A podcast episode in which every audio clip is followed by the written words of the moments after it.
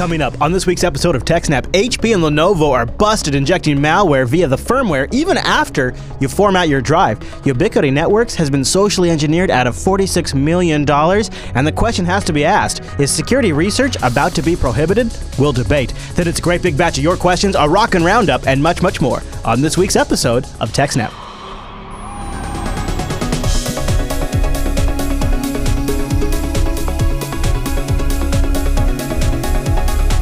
Everyone, and welcome to TechSnap. This is episode 228 of Jupiter Broadcasting's weekly Systems Network and Administration podcast. We stream this episode live on August 13th, 2015. Oh, this episode is brought to you by our three fine sponsors DigitalOcean, Ting, and IX Systems. I'll tell you more about those great sponsors as this here show goes on. But our live stream, ooh, that's the secret sauce. It's powered by that incredible ScaleEngine over at scaleengine.com. You should go check that out. My name is Chris, and joining us every single week is our host, the admin, the tech, and the teacher, Mr. Allan Jude. Hey there, Allan. Hey, Chris, everybody. Thanks for watching. Hey, Allan, I'm glad to say the Skype connection's holding. We're doing a double snap today. We're Mm-hmm. pre recording a little bit, so we're doing this one live on the 13th. And uh, I probably shouldn't have said anything. I'm going to knock on wood. I got a wood desk right here. And uh, so far, it's been holding up good, which is not, not too bad considering we have a we have a steady video connection back and forth this entire time. And Mm-hmm. Allan, today's first story it is blowing up today as we record. So I don't know how it's I don't know where it's going to be at the time this goes live, but this is a fascinating story about how getting malware on on a chip basically could make wiping a drive completely irrelevant. And uh, it turns out it's happening at a pretty large scale by vendors I thought we kind of trusted. What's happening? Well, what's what's worse here is not so much that you know Lenovo and HP and so on are doing it, is that Microsoft built it in as a feature of Windows 8 and above. Right. yeah, that is awful. Uh, so a user on the Ars Technica forums, and uh, I don't have the link, but apparently someone on Hacker News discovered around the same time, uh, wiped his computer and did a reinstall of Windows 8.1 or something, one of the versions of Windows anyway, uh, with his uh, no Ethernet connection, Wi-Fi disabled, just install off the DVD. Uh, and after he booted the first time, he already had the uh, the uh, Lenovo crapware that comes bundled on the laptop. And he was like, "How the hell? I this is not a Lenovo Windows CD. This is a vanilla Windows CD." yeah, that would make me wonder too. I I put in a brand new SSD, and I, I installed off the DVD, and the software is there already. What the hell? Uh, so he he's like, "How did that happen? I ra- the disk was empty." well, it turns out Microsoft has a solution for that. It is called the Windows Platform Binary Table Huh. uh, which is basically a way from I think it's from EFI or maybe, but anyway, uh, a way that during the boot up process, the BIOS can instruct Windows, "Hey, look over here for some executable code and uh, run it," and Windows will run that as the system user, uh, which is higher privileges than even administrator. Uh, and then that code can do whatever it wants, including you know putting files on your hard drive or whatever because it runs after Windows is started up and the file systems are mounted, it can even access disks that are encrypted with BitLocker because they've already been attached and, Right. and had the encryption key entered. Right. Yeah. Uh, so when you look up uh, before now, uh, Microsoft's uh, window platform binary table, the one there was one result on Microsoft's uh, website, which was download this docx file that kind of explains a little bit about it. And it was definitely targeted towards vendors like Lenovo and, and so forth. So it's, not, it's a feature they don't talk much about to the general public. No, there's like one dot uh, docx on the entire internet about it, and that was it. Um, but they they say the Microsoft Windows Platform Binary Table uh, feature allows PC manufacturers and corporate IT to inject drivers, programs, and other files into the Windows operating system from the motherboard firmware. Uh, the WPBT uh, BT is stored in the firmware and tells Windows where in memory it can find an executable called a platform binary to run.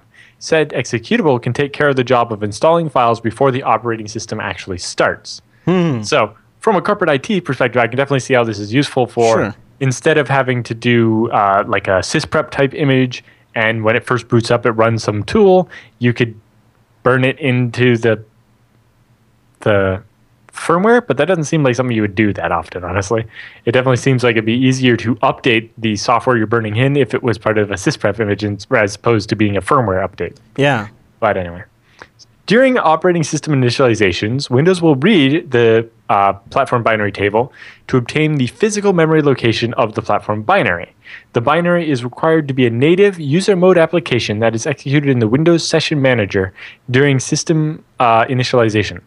So this is before anybody's actually logged in. Okay. Windows will write the flat image to disk, uh, and the Session Manager will then launch the process.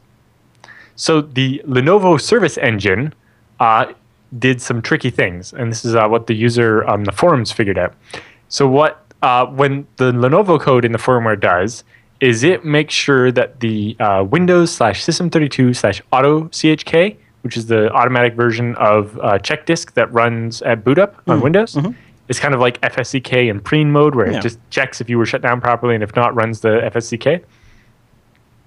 Uh, well, if it was not the Lenovo version of that file, uh, then but instead was Microsoft's official one or something, the Lenovo uh, bi- platform binary would rename it and then install its own file there. Really?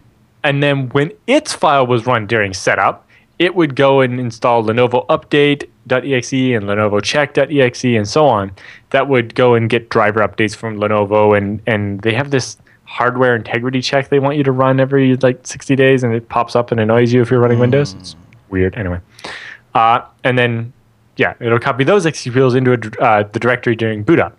So if you uninstall and delete the programs, the LSE firmware will just bring them back the next time you reboot. So the Microsoft documentation tries to make it clear. It says the primary purpose of the window of the platform binary table is to allow critical software to persist even when the operating system has changed or been reinstalled in a clean configuration. Because this feature provides the ability uh, to persistently execute system software in the context of Windows, it becomes critical that the Windows platform binary table based solutions are as secure as possible and do not expose Windows users to exploitable conditions. It's- Which is kind of funny because the entire platform binary table feature exposes Windows users to exploitable conditions. This seems really uh, dangerous for uh, like right for exploit. It's just like at least the binary should have had to been signed by Microsoft or something. or but approved yeah. maybe or something. I, yeah, Yeah, I- I, can understand it makes sense to be able to have some bit of stuff that will survive reformatting the disk, especially when you know things like Lenovo don't give you a recovery CD or whatever. But in general, the parts I want to survive are not the crapware. um, and you know, specifically the point where Microsoft's like, your the software you stick in here has to be as secure as possible, even though we don't check. Um, turns out not the case. The software that's currently in there from Lenovo was found uh, to have a buffer overflow vulnerability that could be used to get administrator level privileges on the machine. Jeez, you're kidding me. Uh, that bug's been reported, but the details are not available because it hasn't been fixed yet.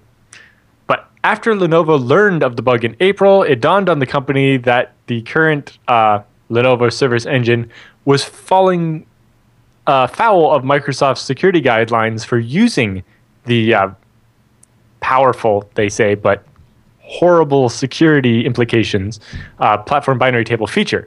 Uh, two months later, in June, it pulled the whole thing. So my, uh, Lenovo doesn't do this anymore since June. Of course, that doesn't help a laptop you bought over the last since Windows 8 came out, basically. Uh, but luckily, if you're not running Windows 8, if you have Windows 7 or, or running Linux or whatever, your computer's not affected. Because that raised the immediate question because when they found it on at Ars Technica, they thought that it was just code that ran in the BIOS and then, uh, you know, found out, oh, your disk is NTFS, I'm just going to write this file here. Uh, but it actually happens later once Windows is started and is using the Windows NTFS driver. Uh, because there was the concern is like, does that mean that on Linux it might just be like randomly trying to overwrite files in my not NTFS file system? Huh. But it turns out that's not the case. Yeah. Uh, when I, I can only imagine discovering this as you reset up the Well, machine. and the other problem is that the update checker, uh, so it calls out to Lenovo over not HTTPS for like a JSON file telling it what updates are there are or whatever. So you could do a man in the middle attack on that because it's not HTTPS. So if you were say booting up your Lenovo at a Starbucks and I was sitting there with my Lenovo that doesn't run Windows, um, I could trick your Lenovo into thinking that my laptop is Lenovo.com and downloading a driver update or security update from me. sure. and the one that I give you won't be a nice driver update for some component of your laptop. You know, it's it's. Uh, I think it has a little bit of extra uh, stink behind this story in the uh, wake of what was their uh, not Superfish? Was it called Superfish? Was that the Yep. uh, yeah? That I mean, where they're in, it's just it's one thing after another with Lenovo, and the trust here is is is really damaged in my opinion. Yeah. Uh, so the fact that they had actually pulled this before anybody figured out about it, I mean, you know, I think they were really hoping nobody figured it out. But uh, I have a couple of questions. Two months. I wonder if reflashing, like if you downloaded like a stock uh, BIOS Yes, uh, image so, update, or maybe even uh, turning on Legacy boot, maybe if that would avoid this problem. I don't know about Legacy Boot, but if you follow the instructions in the main article from the register, they have the instructions for removing it, which is installing a firmware update that doesn't have the file. So you get a new anymore. image. Yeah. Yeah. So you reflash your BIOS and it won't uh, have the bad stuff anymore. Of course, they might just bundle their. Oh yeah, of course they've taken it out now. Right. Yeah. That makes sense. Yeah. So they, they yeah they've been even laptops they've been making uh, last month were shipped without it. Okay. But the you know laptops they built last month probably aren't in stores yet. Mm-hmm. Uh, and so on. Or the old ones are But still. yeah, there's uh, the official firmware had the problem, and new official firmware has it removed. So uh, the removal tool and everything is official from Lenovo on their website. Okay. Uh, so other interesting notes is that this was observed on desktop computers too, not just laptops. Mm. Uh, this is a feature of Windows 8, not something special Lenovo was doing. So this can happen to any computer that's running Windows 8 or above, That has a chip that you can be writ- that can be written to from the OS. Yeah. So like, which is every computer. yeah, every modern computer. Yeah. Anything that will run Windows 8 basically is vulnerable to this. Uh, Microsoft also notes in their little doc here if partners intentionally or unintentionally introduce malware or unwanted software through the Windows platform binary table, Microsoft may remove such software through the use of the anti malware software, which is like Windows Defender or whatever it's called.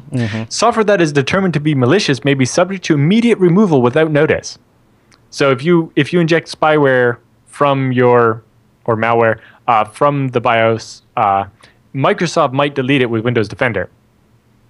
They won't, you know, yell at you or ban you from making computers, or you know, blacklist your software. No, they'll they'll just make their virus scanner Delete it. delete it without even telling you. It's like, well, that well, if it's just going to get reinstalled every time I reboot, that's not really accomplished much, has it? It makes it sound like you know they're trying not to draw attention to this feature. Yeah. And basically, it's all goodwill type thing now, right? It's like Microsoft says you shouldn't install malware, and if you do, we might delete it. So don't install malware. Mm-hmm.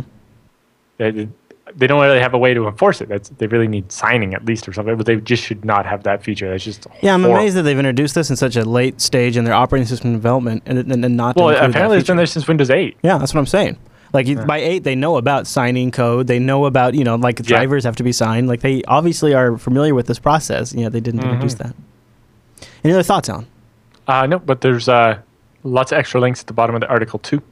Well, So- let, me, let me tell you about a vendor that gets it right. That's iX Systems. And I mm-hmm. want you to go to ixsystems.com slash TechSnap to support this show, but also to get their white paper on why iX Systems makes a difference. You, when you need to build a solution around open source and something that's mission critical, you don't want a vendor that's going to punt the blame as soon as you run into a problem. And you want somebody who can work with you with a white glove experience to really create the solution that's going to solve your problem. Go to ixsystems.com slash TechSnap and see what I'm talking about. Then visit their main page and explore around you know everything. They have uh, FreeNAS to TrueNAS. I mean, the, the whole range of products.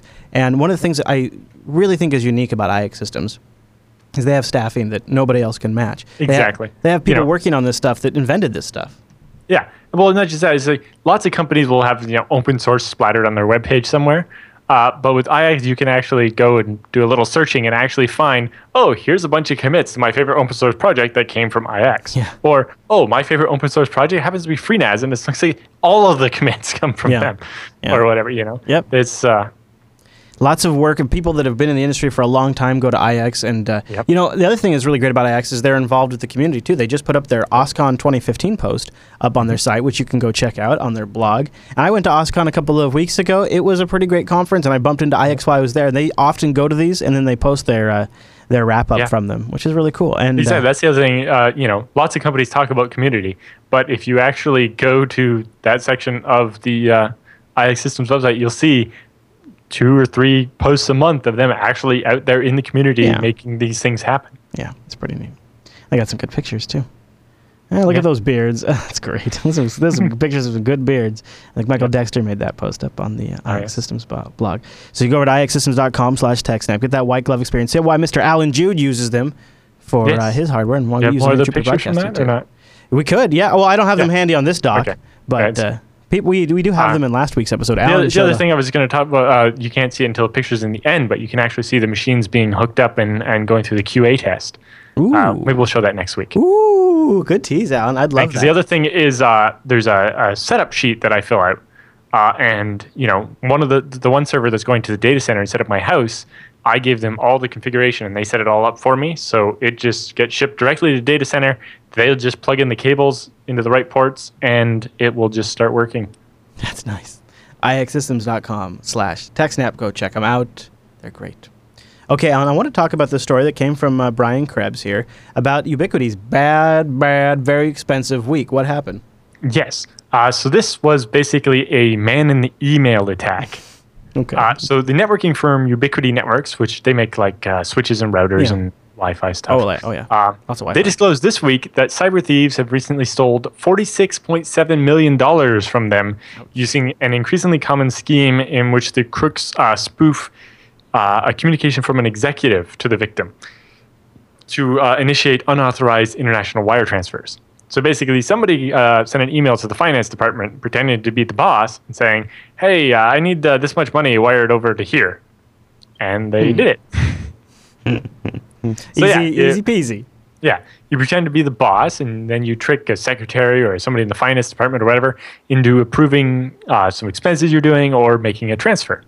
Uh, in this particular instance, the attack was disclosed as part of the company's uh, quarterly filings with the SEC for their stocks.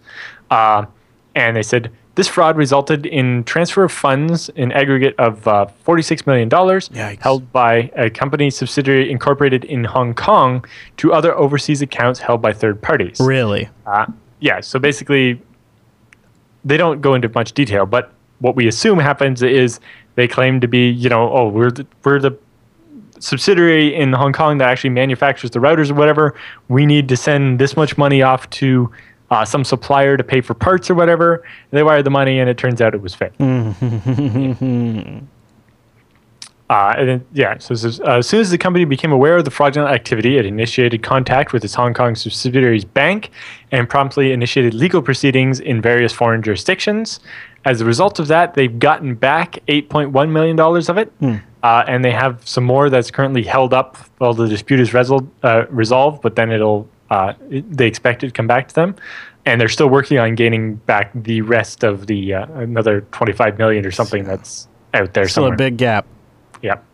The, the swindle that hit Ubiquiti is a sophisticated and increasingly common one, targeting uh, businesses that work with foreign suppliers or businesses that regularly perform wire transfer payments because they're the most, you know, if you're set up to do that all the time, it's much easier to trick somebody, right? Mm-hmm.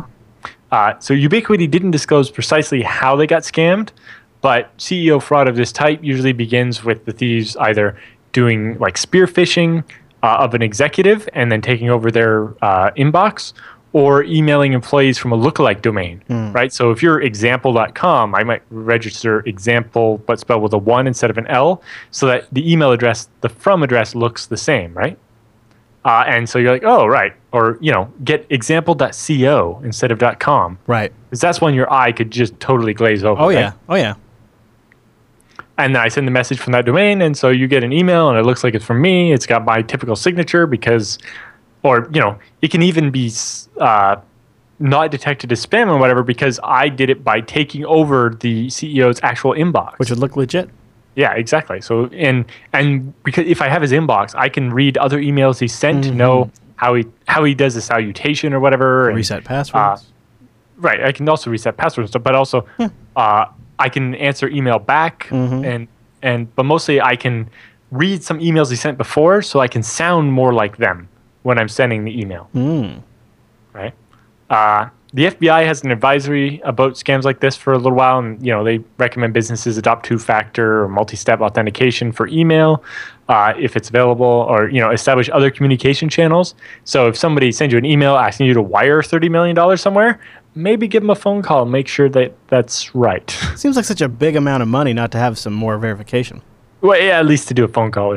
But you know, at the same time, it's like if you know that the guy's traveling to Asia to to set up a deal or something, and he sends you an email asking you to transfer the money.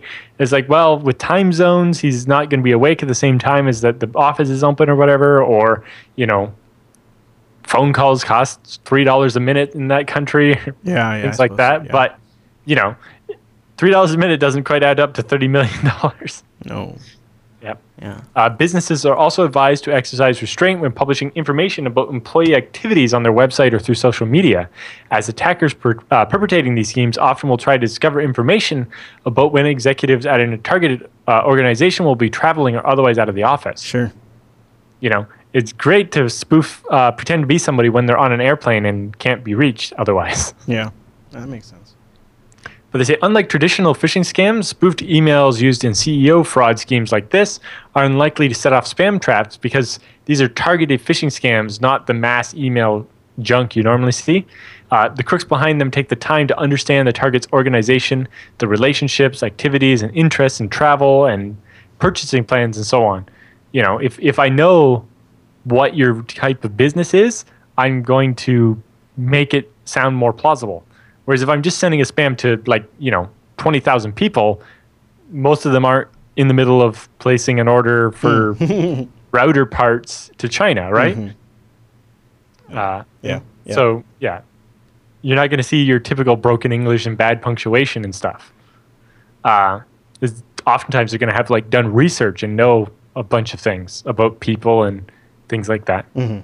So on, on the surface, uh, business email compromise scams may be unsophisticated relative to money-making schemes using complex malware like uh, Dyre or Zeus, but in many ways, the uh, the man the email attacks are actually more versatile and adept at sidestepping basic security strategies used by banks and their customers, uh, because instead of having, you know, even if the if a company has two-factor authentication on their bank account, I'm defeating that if I'm convincing you to send the money for me. right. Right? If I call the finance department and they log in and use their two-factor authentication to send the email or the money, I, I've just worked around that system. Mm-hmm. You know, so even two-factor might not actually be enough of a solution here. Although having two-factor on email addresses means it's much harder for someone to take over your email address. The chat room seems to uh, the chat room. You know, they, they find this to be particularly interesting because what it really comes down to is it's it's hacking humans, really. Yep. Exactly. And almost anybody could do that with just a little bit of uh, knowledge, a little a little bit of understanding of human behavior, and you get access to something like an email account. Doesn't take. You don't have to be some sort of coding wizard. it right. Uh, you can actually spoof the from address on an email easily. You just you know, and if you set your reply to to be something that's one letter off or something, you can trick most people. Yeah, yeah. I uh, it's, a, it's a good observation, chat room, and I I, I, I saw a great one. I got a, a phishing scam. The first time actually I've ever got a uh, uh, phishing scam that was actually my bank. Mm. Uh, They usually always are. You know, there's only like five banks in Canada, but they've always been one of the other banks, like RBC or BMO or something. Yeah. Um, you have a and this bank one- called BMO. uh, Bank of Montreal. Oh, so okay. BMO. Cool. Um, so the UR, the click through URL actually starts off exactly like the real one. Yeah. It's like www.3.easyweb.thebank blah blah blah dot com dash and and then instead of like slash login or whatever they use just a dash. So it the whole URL looks fine and then it's like blah execution blah blah and then dot yokamaui.com. It's like oh That right doesn't look that's right. not real. No. but you know they they definitely uh, made the URL look like the real thing by put it, encoding the entire URL into the host name. And you know I've seen that before, but that one just happened to come in this morning and, and look uh, quite interesting. Yeah. Huh. Well, yeah. I, I've never had one that targeted my bank specifically because my bank's specific to Washington State. Right. Uh, but it's just interesting that it doesn't happen more in Canada because we only have really like five major banks. But it, it just always happened. They were always like Royal Bank or Bank of Montreal or something. It's like, nope, not me. All right, Plus, Mr. my Jim. bank never emails me, and if they do, it's to a certain special email address. So uh, we'll have links to that story in the show notes. Is there any other any thoughts on that one before we move on? Uh, no, that's about it for that one. It's, a, it's an interesting write up. And ouch, forty six million dollars. Yeah, from a company you might have actually heard of too. Yeah, yeah. Well, actually, uh, because Noah works in uh, hotel Wi-Fi, so he works in hotels and doing the IT for them, and he deploys Ubiquiti Wi-Fi fairly frequently. I don't know if it's like the number one uh, system he deploys. They're they're basically one of the the brands that most people like Yeah. for type- centralized managed Wi-Fi. Yeah, Yeah, for you know good devices that are actually I think they're Linux based and yeah. He delivers essentially Wi-Fi as a service, and you know he has he deploys a whole bunch of them. They they detect you know they're aware of each each unit, so they can adjust their signal strength appropriately, like you'd expect. And he has a dashboard back at his main office that he manages it all from. Right. And I just uh, you know interesting scam no matter what. But the fact that it hit a company uh, most of our audience probably has heard of or maybe even dealt with, Yeah, uh, just made it that much more interesting to yeah. everybody. does kind of bring it home a little bit more. And also, when it's a technology company that deals with networking, Yeah, you think they would know how to use email. Boy, especially when you're moving that much But money. when you target the CEOs in the finance department instead of the engineers in the IT department, this is what happens. Well put. All right, let me tell you about something else. That's DigitalOcean, sponsor of the TechSnap program, and you can use our promo code SNAPOcean to get a $10 credit over at DigitalOcean. Wait, you don't know what DigitalOcean is? I'll tell you.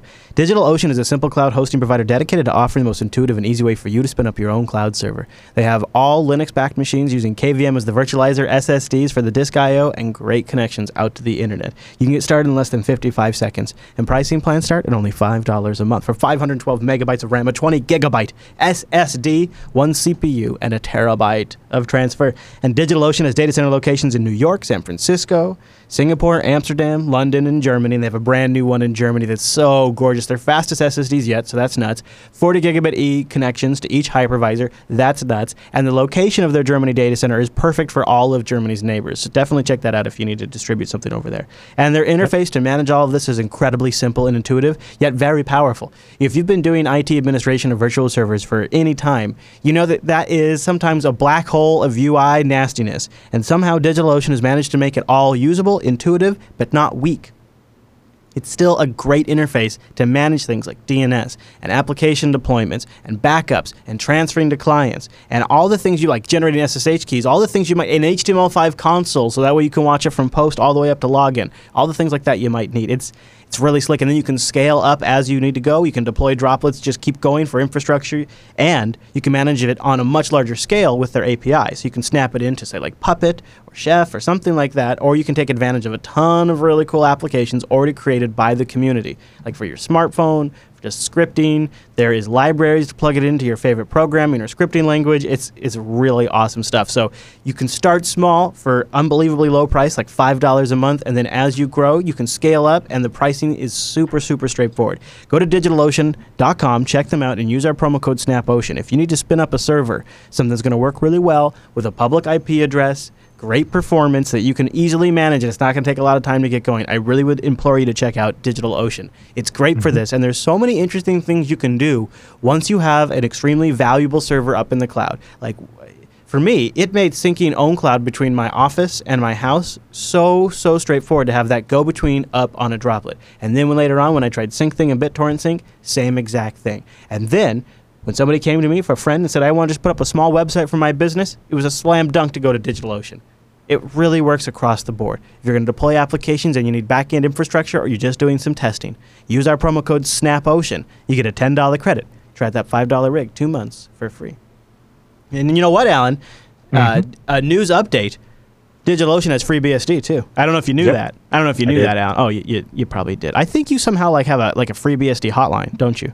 Something happens with FreeBSD, you know about it. And uh, they uh, so Well, uh, I am a FreeBSD developer. that's true. So you actually literally do have a hotline. It's called an IRC chat room that's private. uh, so DigitalOcean's got FreeBSD servers, Linux servers, all that stuff. Just use our promo code SNAPOcean. And a big thank you to DigitalOcean for sponsoring the TechSnap program. Okay, on our next story here uh, comes maybe out of Black Hat. I'm not quite sure. Tell me about it. Uh, so this is um, I guess it's kind of related to Black Hat, but not necessarily. Uh, and it's just a op-ed type piece over at ThreatPost uh, saying that we may be entering the era of the security research prohibition. Uh, in particular, uh, as if the uh, Oracle nonsense last week wasn't bad enough. Right. Uh, we have the U.S.'s uh, proposed way of implementing the Wassenaar Agreement, which is that uh, arms dealing thing that they've decided also includes anything uh, to do with computers. Okay.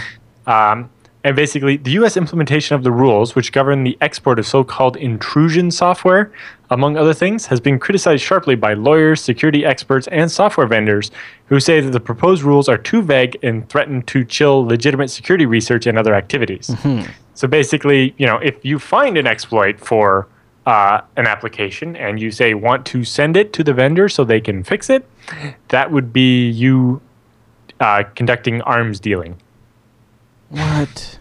How can that be equate to like? Because exploits are like guns. But I'm trying to think like, what if I found a flaw in a gun, or I found a flaw in a weapon system, or a drone, or a, or, or even a military vehicle? It- would that Yeah, be? but I found a flaw in my Jeep car or like a yeah.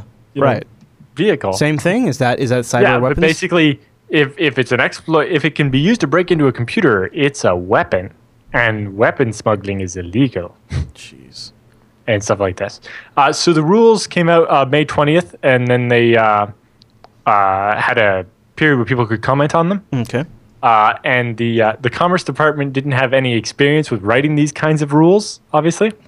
Uh, and the staff attorney at the EFF said that during a panel on the Wassenaar Agreement at the Black Hat Conference, uh, there was, uh, you know, everybody was mostly concerned about how horrendously vague the language is Yeah. such that well the way that's written that could apply to this or it might not but you know if if there's a chance it could apply to that then somebody's going to apply it to that and it's going to screw everything up. So the bureau of industry and security at the commerce department proposed the rules uh, in may and opened it up to a 60-day comment period. Many security researchers and attorneys submitted comments and in a rarely seen move the uh, BIS or the Bureau of Industry and Security said it will revise the rules, rewrite them, and open it up for a new uh, public comment period again once they're done. Oh, okay. That's a positive development. Yeah, although I don't see them making it clear enough to work. Yeah, I don't think they know what Uh, they're doing. Yes, exactly. They're not computer people. They're the Bureau of Industry and Security. Anyway, the Wassenaar rules have been uh, compared to, in many circles, to the export controls on encryption software that came into effect in the 90s. Uh, and there's an important lesson to be drawn there because what have we learned from those? Uh, We just that what they was it, made three, the internet weeks worse. ago. Yes, Three, four weeks ago, we had a story about how these very laws and rules. uh, exactly. yeah. But it's not just like half of the vulnerabilities we've seen in the last like logjam. Um, yeah. The yeah, SSL v2 and v3 stuff, and lots of them are all because of this leftover junk from this export control crap. so let's do it again, but make it worse, and be like, you can't even talk about vulnerabilities. You know, and all, all it's doing is weakening the security of the internet as a whole. Uh, so they have a great quote here at the end. Because the BIS rules are currently written are so vague uh, that they const- uh, about what constitutes an intrusion or intrusion software, things such as Metasploit and other common offensive tools could be regulated, right? And we've already seen uh, Meta or um, Rapid7, the company that distributes Metasploit, requiring you to like promise you're not from certain countries in order to use the software and so on, or, or that you don't work for any government to be able to use the software. Uh, you know, and then depending how you interpret these rules, and they're so vague you can interpret them in any way, uh, even sharing information about your own security research with a coworker in another country could be considered smuggling arms into that country, right? Uh, researchers are quite wary of this kind of stuff because it means they literally can't talk to their colleagues about it. Mm-hmm. Yep. And, and then, and then it's like if I have to, you know, jump through hoops just to be able to talk to somebody about this research I'm trying to do, it makes it really hard to do research. you know, yeah. Yeah, it does. Uh, and I've heard the same complaint from Apple developers. If they can't talk to because of NDAs from Apple, they you know they have a hard time developing things Yes. and they have to We have solve a, the same uh, problems over and over again. Yep, we had. Uh, there's a great uh, war story about that in this week's episode of BSD Now. We talked to Bryan Cantrill, uh, who came up with dtrace, and then you know one day Apple calls up and is like, "Can we? Can you come up to Cupertino and talk to us about dtrace?" And he's like, "I'm not coming up to Cupertino, but if you guys want to come here, like, Good for "Well, How many people? How many people can we bring? Can we bring ten people?" And he's like. I suppose we have a big enough room for that, whatever. And then they started like right away were asking very specific questions, like, "Oh, I wonder what they're doing. And then the other guy's like, the one guy from Apple's like, I'm not allowed to say, but uh, here's some tickets to WWDC. And, and they announced that they had ported dtrace to Mac OS 10. And it's like, yes, if they could have just asked the guy who wrote it some questions or told them that that's what they were doing, they probably could have solved a lot of the issues they had with their initial implementation. Yeah, yeah. Boy. But yeah, secrecy doesn't really help here. You know, uh, I don't know how we're having something like the Wassenaar Agreement stop companies like VuPen Mm-hmm. and Hacking Team from selling exploits would be good, but muzzling researchers is never a good thing. Well, very much so. And and we just it's like how many times do we have to learn that lesson? Yeah, to know. where where It's like- where we can say it on this show and everybody listening that's obvious to them because we've learned it so many times. But yet the Mm-hmm. Yeah. policymakers not It's like- obvious. we're literally reliving the 90s uh you know doing the the clipper chip stuff and the the key escrow and then Wow. now the export agreements uh, or uh, restrictions on crypto and just it's just like did we learn nothing in the last 20 years Jeez, no kidding, Allan. You're right. It does feel like that a lot. That's kind of Yeah. depressing, actually. That's uh, well because somebody somebody brought uh, a better one up more specific to canada but they're like the canadian dollars were 70 cents us um, the Blue Jays are winning the World Series. It's like it's 1991 all over again. uh, all right. Any other thoughts on that story? Uh, no, that's but for that one. All right, let me tell you about Ting. Ting is my cell phone company, and it's mobile that makes sense. And you can find out more by going to techsnap.ting.com. I'll tell you why they're my mobile company. I only pay for what I use. It's just my minutes, my messages, my megabytes, and whatever I use. That's just what I pay for. It's six dollars for the phone line. So I've got a couple of phones because it's six dollars, and the phones are unlocked on Ting. This makes a lot of sense if you think about it. You kind of got to wonder why your mobile carrier doesn't operate that way. And so, in fact, some of them are trying to rip off di- different aspects of the Ting experience, but nobody can nail all of Ting. Ting has no hold customer service. Ting has an incredible dashboard to let you manage all of this. They have a very active and very vibrant and passionate community that is very useful when you're trying something outside the box. And best of all, Ting puts it all out there. Uh, I'm going to tell you more about that in a second, but I want you to go to techsnap.ting.com right now and just check them out and see if they're a wireless service that makes sense for you. If you don't need to spend a whole bunch of money, like uh, I was going over the savings calculator, and uh, different times my wife and I have had different cell phone cell phone plans, and Ting has a savings calculator where you put your actual monthly usage in. So say like I use 230 minutes and Angela uses 120, and say because we use Telegram or Hangouts, we get like five messages and she gets like one. I get like five from like alerting services that don't use anything but text.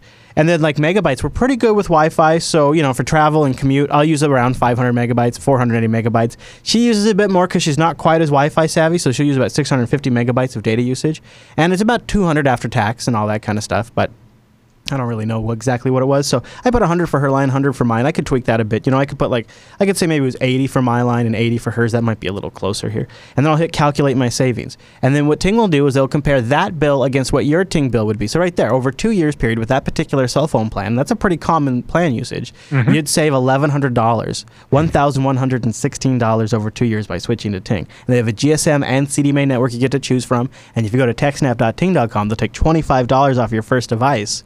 Or if you have a Ting compatible device, and you might, since they have both those networks, you get $25 of service credit.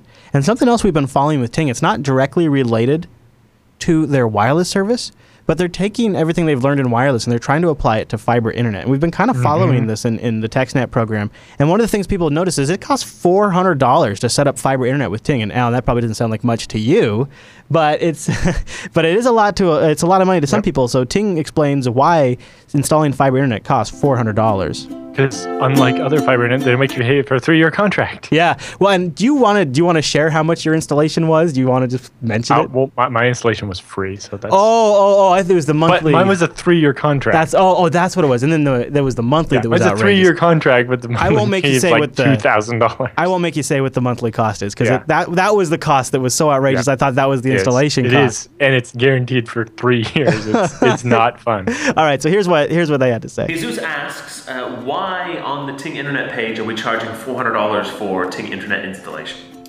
The $400 is really just to recoup the cost that is involved in installing the internet service. So, you know, we don't really have any desire to make any money off of the fee. Uh, it's really about just covering what is involved in bringing Ting Internet to a home. Um, in Charlottesville, for example, that involves bringing fiber from the street to the side of a house with someone in a you know a bucket truck or a vehicle and installing the fiber into your home and wiring it over to wherever you would want the wireless gateway and box that we then provide as part of that setup fee that bathes your house in high-speed gigabit Ow! Wi-Fi. Yeah, so, buddy. Um, you know, all of that is a, a, a process that requires time and equipment and tools and people. Um, and so, really, that's what goes into that fee. techsnap.ting.com. Go check them out. Uh, I, I want fiber internet here at the studio so, Yeah, so like- bad. to, to describe the process that got involved to for setting it up in my house, it's like on one occasion, guys with bucket truck came and they ran the, along the telephone poles from around the corner where the, the node for the fiber was, along the telephone poles up to the pole at the end of my driveway. Then on a different day, a guy with a different truck comes uh, and has to like drill the hole in the Yeah. side of my house Yep. And run the conduit up to the roof and stretch it across from the pole to my house and then into the house, seal it all up so it doesn't leak water into my house, and then there's this spool of cable left in my house. And then on a different day, yet another guy that's a different kind of expert had to bring this special machine and uh, wire, you know, strip the cable, build it all up, and set it up, and like fuse the glass together and and hook it all up, and then run the fiber out into the actual access switch device that gives me Ethernet ports that I can hook up to my internet. Man. Uh, now, their process is a little more streamlined. Probably doesn't involve so many separate guys on uh, making separate appointments to come on separate days. Yeah. Uh, but you know, it's a lot involved, and yeah, they're they're definitely not just trying to get four hundred dollars out of you. You can go to uh, techsnap.ting.com to learn more about Ting. And boy, wouldn't it be great if Ting could bring what they've learned to fiber internet? And if you want to know more about Ting's crazy uh, fiber internet, you can go to ting.com slash internet, ting.com slash internet. But do us a favor, go to techsnap.ting.com first. That way we get support and uh, you keep the, B, uh, the BSD Now program. You keep the TechSnap program on the air. Speaking of BSD Now, that's what I was going to mention. Uh, a couple of days left. Epic interview. Oh, yeah, we had an epic interview. Two crazy things going on in the BSD Now program. Mention the interview, and then I'll mention the Yes. shirt. Uh, right. So um, this is actually recorded early, uh, but when if you're watching this when it actually comes out, then yesterday we will have aired uh, a special BSD Now recorded the week before. But anyway, uh, it's an a 90 plus minute interview with Bryan Cantrill, who's a CTO over at Joyent, but he worked at Sun. Uh, invented dtrace, worked on ZFS and zones. Talks a lot about Linux, uh, virtualization, uh, running Linux Docker containers on FreeBSD and Illumos, um, basic, uh, all kinds of stuff, including telling some great war stories about debugging a, a performance problem on like an old um, E10000K machine, that which was like, you know, this is in the like late 90s or something, and it's got 64 processors and 64 gigs of RAM, which is numbers people had never heard of before. Um, and it Yeah. had this random performance problem, and they, they didn't have the tools like dtrace to figure out how, how it worked or I've heard or from a, I've heard problem from a couple of people that it was a good interview, and the chat room Yep. watched it live says it was also an epic interview. So Yep. It's Sounds the origin of dtrace and uh, a bunch of great stories, including uh, great stories about RM minus RF. really, Yes. uh, yeah, the chat room says it says it was awesome. I'll end up rewatching it. Uh, hey, all right, so that's one. That's part one of BSD Now's epicness, and now also a little bit left on the uh, BSD Now second anniversary T-shirt at teespring.com/slash BSD 105. The usual BSDs, and I think I noticed a Z right there on that. Uh, Yes. That's the FreeBSD mascot guy there with, uh, he's got a gold Z and then a hard drive. Uh, and then Puffy, the OpenBSD logo, he's got a Wi-Fi router which he's broken in half to to save you. Uh, and then NetBSD runs on everything, including flying toasters. Flying toasters, indeed. Teespring.com slash BSD105. The shirt's met its goal, so they will be shipping, and you can grab one now for a few days left. Uh, it'll be less than what's showing on the screen. When you Right. You'll have until the end of August, so hurry up and get your order in. Yeah, very much, very much. All right, there you go. And with the uh, news all done, that means it's time for the TechSnap feedback.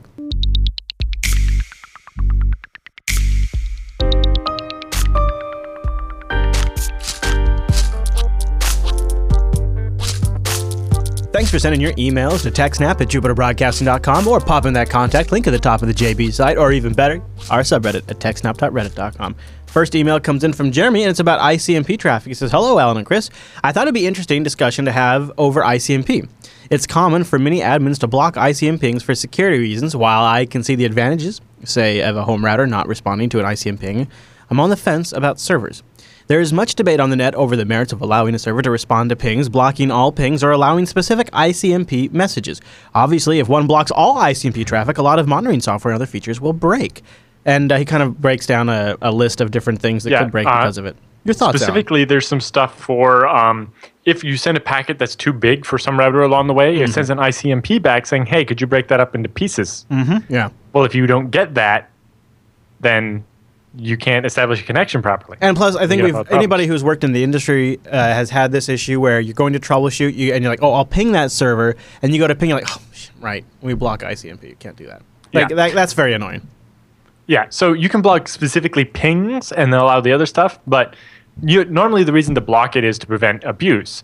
But really, if you're using a reasonable operating system, it probably has some system for this. For example, on FreeBSD, the default is to reply to the first 100 ICMP messages per second, but if you get more than that, to just ignore the later ones. Right. So it will allow traffic, but if it gets abusive, it'll just stop. That way, you know, regular messages work fine, but uh, if somebody is like trying to ping flood you or something, then it stops it from working. So, uh, what do you think about? Uh, how do you feel about ICMP pings? A security risk, no big deal. If blocked, how do you feel it's the best way to handle other ICMP traffic? For example, just block echo request. Right. Uh, we allow everything, but with the limit of 100 per second. So, you think that's sort of the good middle ground? uh, for for us, we very much use it as diagnostics to, you know, I want to monitor the connection between here and here, and you know, we we log, uh, we monitor and log packet loss from like six different probe locations to all of our network of 150 servers. yeah, Uh, of course. And so, yeah, as long as nobody's uh, going overboard with it, we allow it. But if they go, oh, if if the aggregate number that we get in a second is too high, we'll stop answering. Okay. So this even prevent, you know, if you did, you could, you know, allow so many per host per second or something. But then in a distributed denial of service where there's say 10,000 bad guys, then they can overwhelm you. But if you're just doing 100 as the arbitrary limit, then it's simple enough. Yeah, that does keep it simple. All right, our buddy Alstair writes in. He says, "I thought you guys might like a follow up on the absurd absurdity that was my giant LVM of ancient hard drives. Remember this, Allan?" Uh, he says, "So I had used I had used all of my uh, LVM extents because." Well, reasons. Really, I had no I had no reason and idea why I did. I made it impossible for me to shrink my LVM. He says several more boring details and small hoops later, I finally uh, had my LVM dismantled and I could start building my ZFS mirrors. Oh, I'm sorry, my ZFS mirrors. I found a handy online guide and did step one install the PPA and ZFS packages. I'd already done this on step two. I specified the name, disk, and mirroring. That worked on the first try, and so on to step three. I realized you're at the bottom of the page. So step four, it looked like step five, and so on. He goes on to say, long story short, whoever said it's easier to take something apart than it is to put it back together clearly wasn't transitioned from LVM to ZFS. The only hiccup I had was that my ZFS pool didn't mount on boot. A quick search, a small edit, and that's all set. Cheers, and thanks for the great show. So he managed to move from that monstrosity over to ZFS, Allan. Good. I think you probably inspired him. I think there's a chance Yep. you might have inspired that transition. I think you may have inspired a few transitions. Um, being able to sleep nights might have uh, inspired him as well. wow, but um bump. Let it speak for itself, in other words. Marlon writes in, and Allan, I don't know if you specifically have the answer to this, but I've actually seen this in our chat room a I few think I might too. actually have the answer to this. Okay, good. So he says, Greetings all. Firstly, a huge thanks for the awesome content you put out. It's hard to express just how useful it's been to my professional life. But suffice to say, the quality of content your shows disseminates is astounding, timely, relevant, and just plain awesome. Wow, thank you. Uh, that's very nice of you, Marlon. Anyways, I've recently started looking into FreeBSD and ZFS, largely because TechSnap, and also I'm looking at running a, P- a PFSense and FreeNAS for a firewall and a NAS solution for my ever-growing media at home. hmm yeah. There are rather new knowledge domains for me, so these are rather new knowledge domains for me, but I'm really excited to get going. Regardless, Allan mentioned that they were going to add serial ports to a TP, TP Link router at BSDCAN, uh, and it was about a handful of episodes ago. I'm curious if he has made any resources available with regards to this mod. I've been poking around on YouTube and the BSDCAN 2015 website and Allan's Twitter, and I'm not seeing much reference to it. Can someone point me in the right direction? Again, thanks for the awesome content. It's truly appreciated. So he wants to load FreeBSD on a TP Link router Yep. with the serial port. All right. Uh, so it's on GitHub, uh, FreeBSD Wi-Fi build, and I'll drop a link in the show notes. Oh, perfect. And it has a wiki with all the instructions on doing it, and it also has a list of different uh, supported hardware, uh, including the different uh, TP-Link models, but also some D-Link models, Atheros reference chips, uh, Air Station, Buffalo Air Stations, bunch of different uh, models that you uh, can do it to. Uh, for the actual soldering on of the uh, the serial port, Yeah. um, do, oh, uh, OpenWRT has uh, better picture guide than what we have. But Oh. um, Nobody's making them pre-built though. What about Uh, on no. eBay or something like that? yeah, I suppose. Maybe. But it's like I don't know. Do I trust a random guy on eBay to solder something? and it's for not me? very. It's not a very hard mod. No. Uh, the so on the board there's four holes already there. So you just put the pins in, solder it, and wire a cable up. Hmm. Uh, I, I watched people do it. It takes like six minutes. Nice, very cool. And you'll have a link uh, to the GitHub page in the show notes. Yep, it's you, there now. You are the best. All right, Carl writes in with a ZFS question. Says some checksums don't add up. My, many moons ago, Allan mentioned on server on a, a server fault thread, which he links us to, about a ZFS pool with lots of checksum errors. The OP's original question is actually not what I'm interested in. The OP had passed their Z pool status output, and I noticed something interesting. The individual device checksum errors did not add up to the number of checksum errors for the pool. How is that possible? In the example, the pool had 42 checksum errors, while the pool's four devices had 30, 19, 16, and 24 errors respectively. One would think that there should be 89 errors in the pool, since the pool had no redundancy. So obviously, there's some concept that I'm missing. In a normal Yes. pool with redundant VDEVs, I see separate errors total for the device, the mirrors, the RAID Zs, etc., and the pools all independently. What does it mean for these virtual devices like VDEVs and pools to have checksum error counts when they're not actually doing any actual storage? Thanks for any light you can shed. It basically uh, the errors kind of bubble up. So if there's an error on a specific hard drive, but all the information is redundant, that device might end up with zero uh, checksum errors because the device has never had a problem. Or, or so if if the hard drive has an error, but it's a mirror, then the mirror itself has never had a checksum problem Ah. because it replaced the the bit that had a checksum error with the copy from the other device. So in a way, it's not so double counting. One hard drive could be yeah. So one hard drive could have had ten checksum errors, but the mirror that is that hard drive is in could have have a zero. Because it's, it's However, another way. Is, if- it, is ZFS is saying I it's saying I was never fooled by the error. I never got I caught the error. It never it never leaked into your data, so therefore it's not Exactly. counting the error. Okay. Yeah. So it counts it for the hard drive, but it doesn't count it for the mirror. And then um, if somehow the checksum error happened and both drives had the checksum error, it would be slightly confusing. But the mirror would report one checksum error, and both drives would each have one, right? Because on that one uh, block, both were wrong, uh, or whatever. And then if you have, uh, and then in your top level, again, it's if it trickles up. So if because of the way um, ZFS works, if you have one uh, a checksum error at the mirror level, uh, it's past the redundancy, so it's going to the pool's going to have had that many checksum errors as well. Okay. Okay. That makes sense. And also the other thing that can happen is if you remove a device and replace. So if you had a mirror where one drive it had 50 checksum errors and one it had zero, and your so your mirror had zero or something, uh, if you replace that hard drive and added a new one, both are going to be at zero again.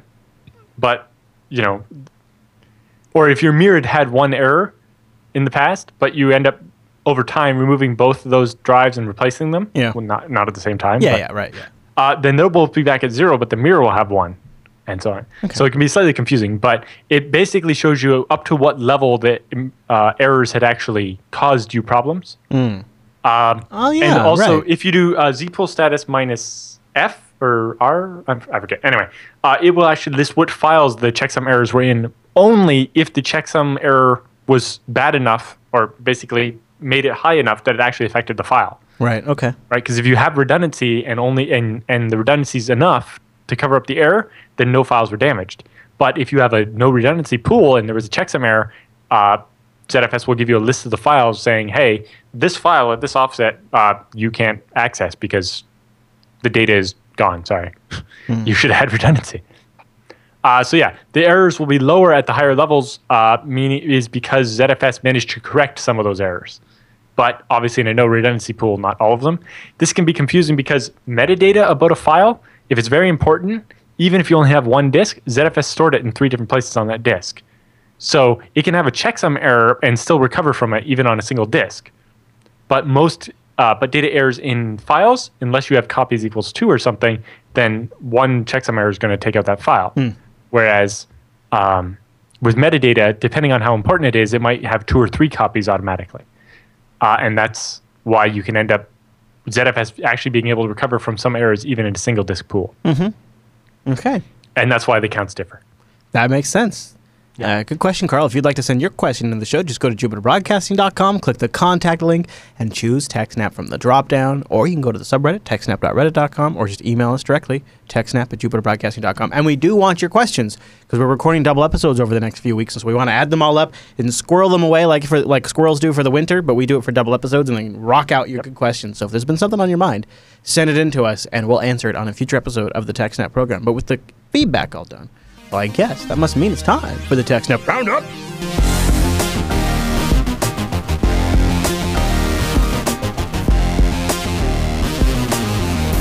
Welcome to the TechSnap Roundup. Yeah, that's what that crazy music means. Now, the Roundup has stories that we just couldn't fit in the top of the show, but we still want to give you some links to follow up on on your own after the show.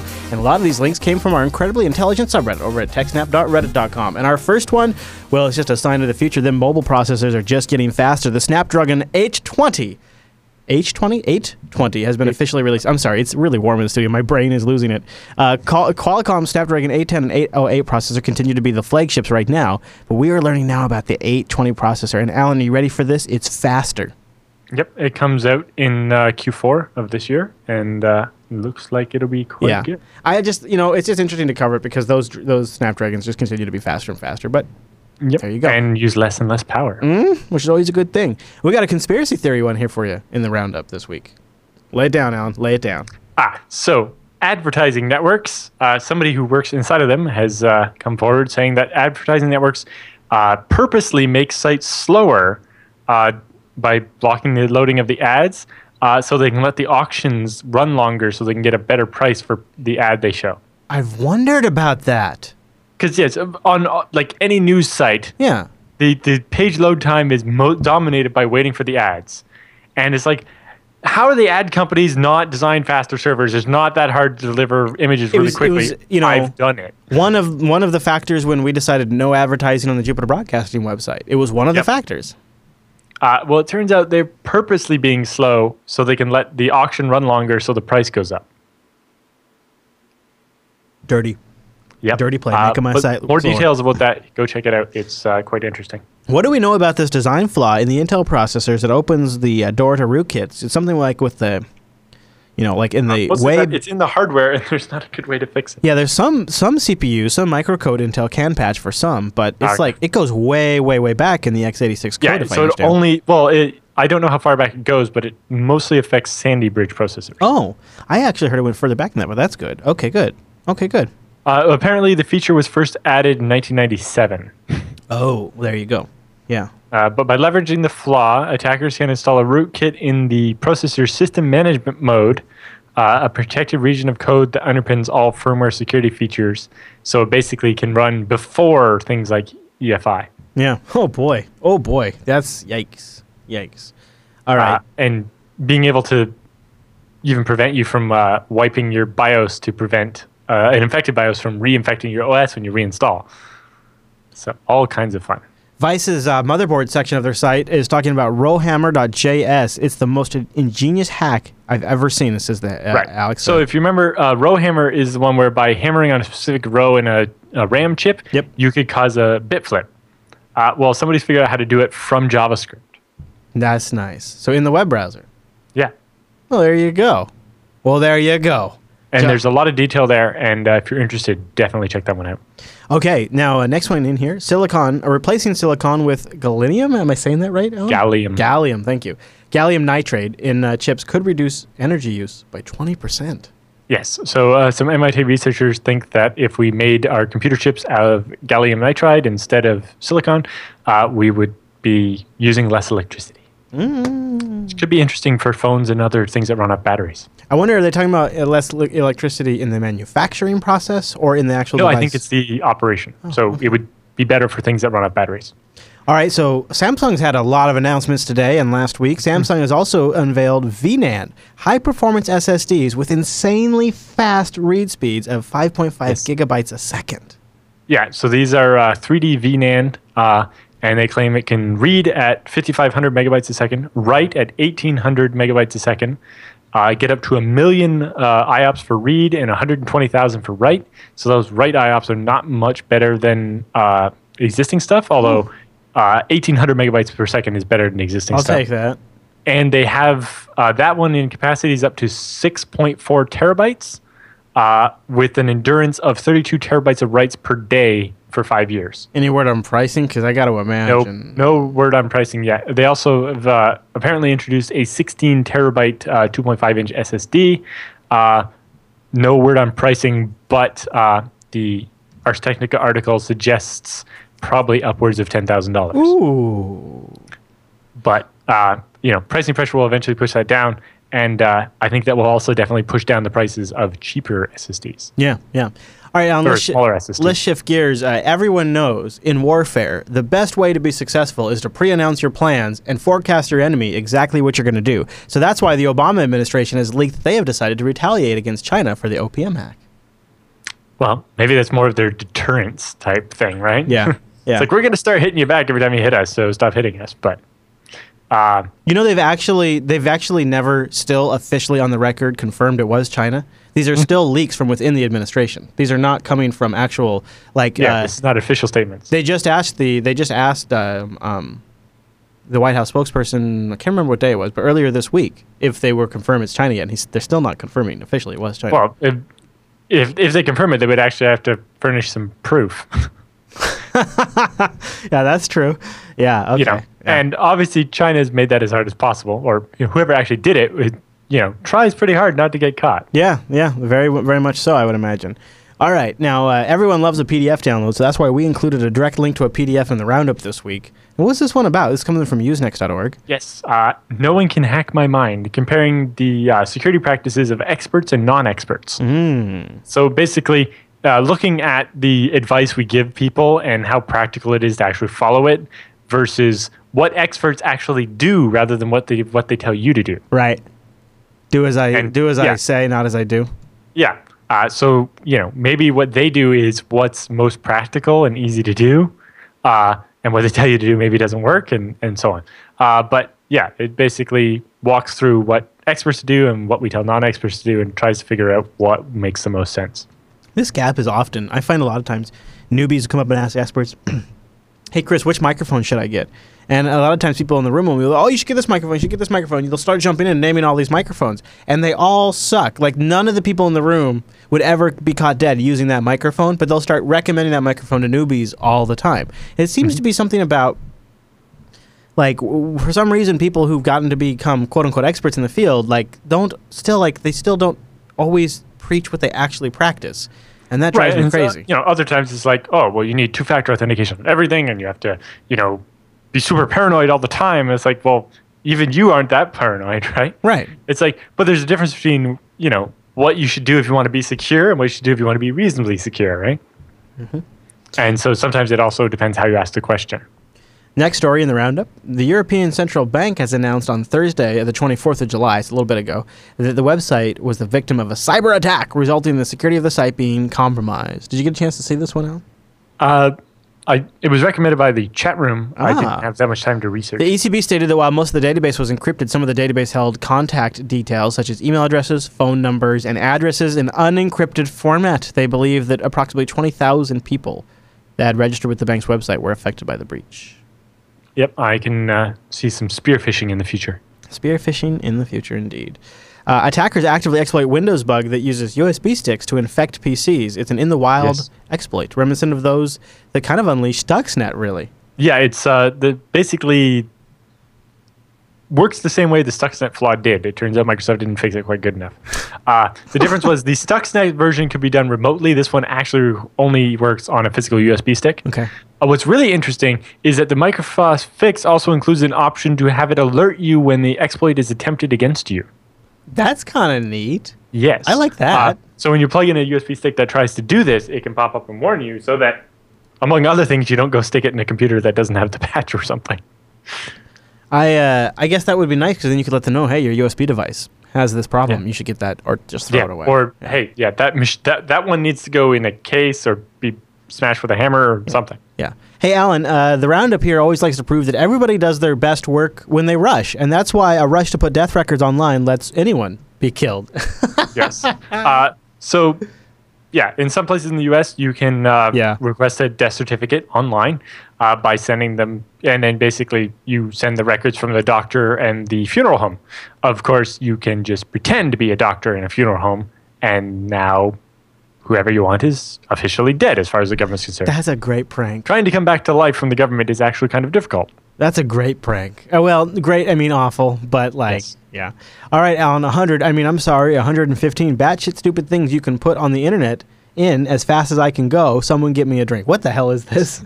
This is basically a lightning talk from DEF CON, and if you start flipping through the slides, they were scanning around on the internet, connecting to random VNC servers, uh, and they found all kinds of things. No. So, oh look, somebody's TV station. Oh look, some German factory thing. Oh look, somebody's Windows CE is exposed on the internet. What's going on An here? asterisk oh, box. Asterisk server. Let's take over somebody's phone system. Korean power generator. It's like this is running a power plant, and the remote Holy control thing is I've just smokes. VNC into it. A boring Mac.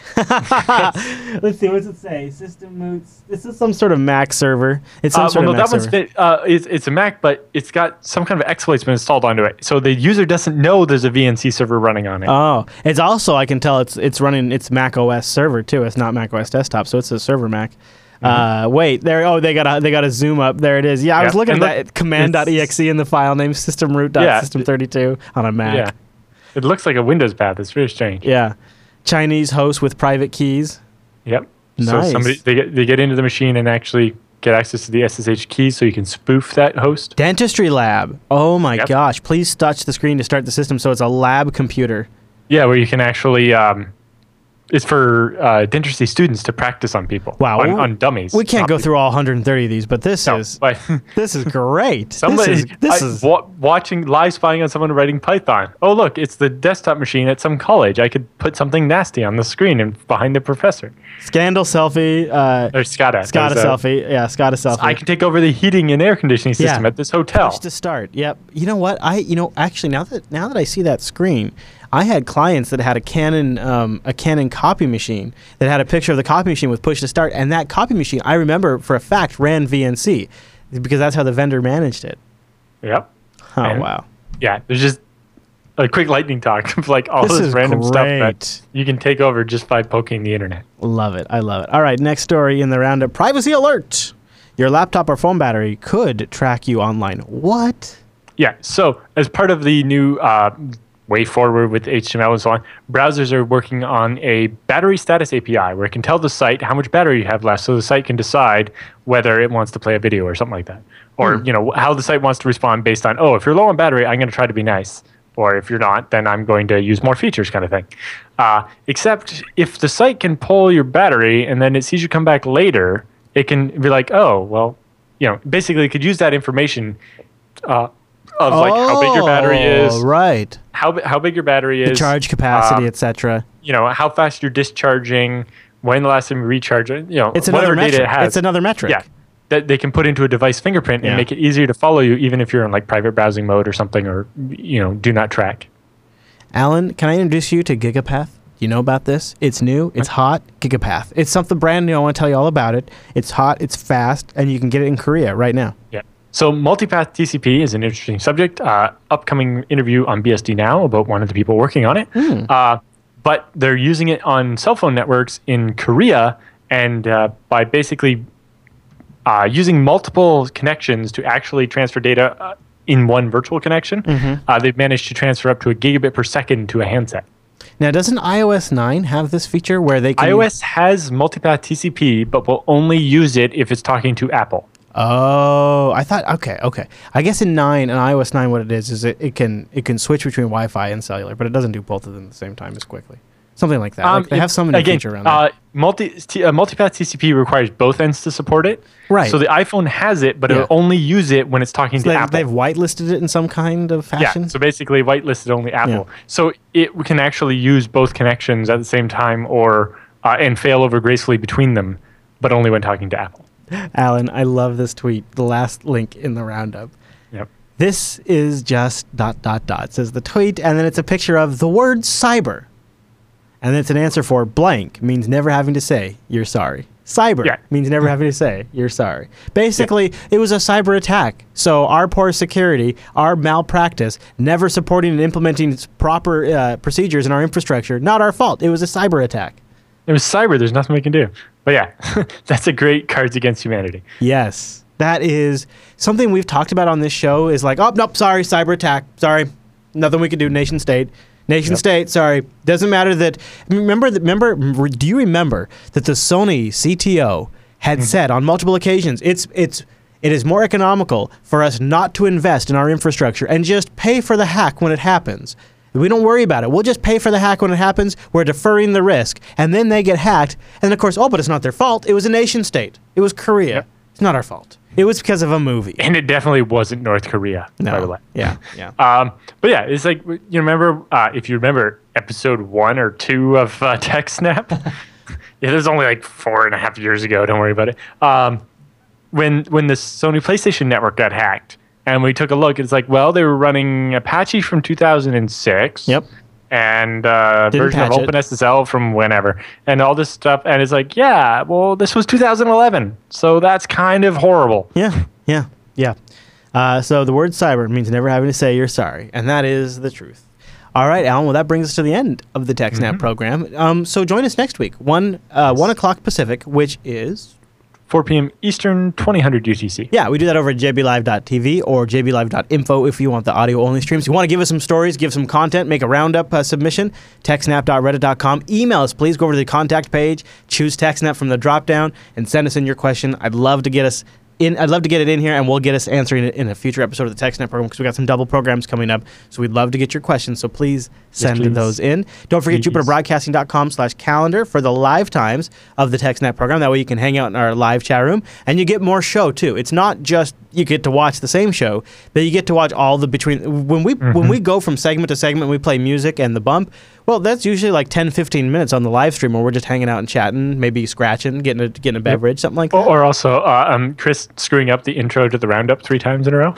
That happens too. Or playing Why Captain Kirk Climbs a Mountain. We also Yes. sometimes do that. Those kinds of things happen on the live stream that you only get on the TechSnap live experience over at jblive.tv. And then also, we try to get you to help pick a title, vote on the titles, and give us your feedback live. It's, it's a good experience. And uh, if you're at if you're at work, just sneak it in. Okay, I'm just saying, just sneak Well, it in. We won't tell. We if won't you've tell. ever if you've ever looked at an episode of TechSnap and said that was a really lame title, it's your fault for not being in the chat room and suggesting a better title.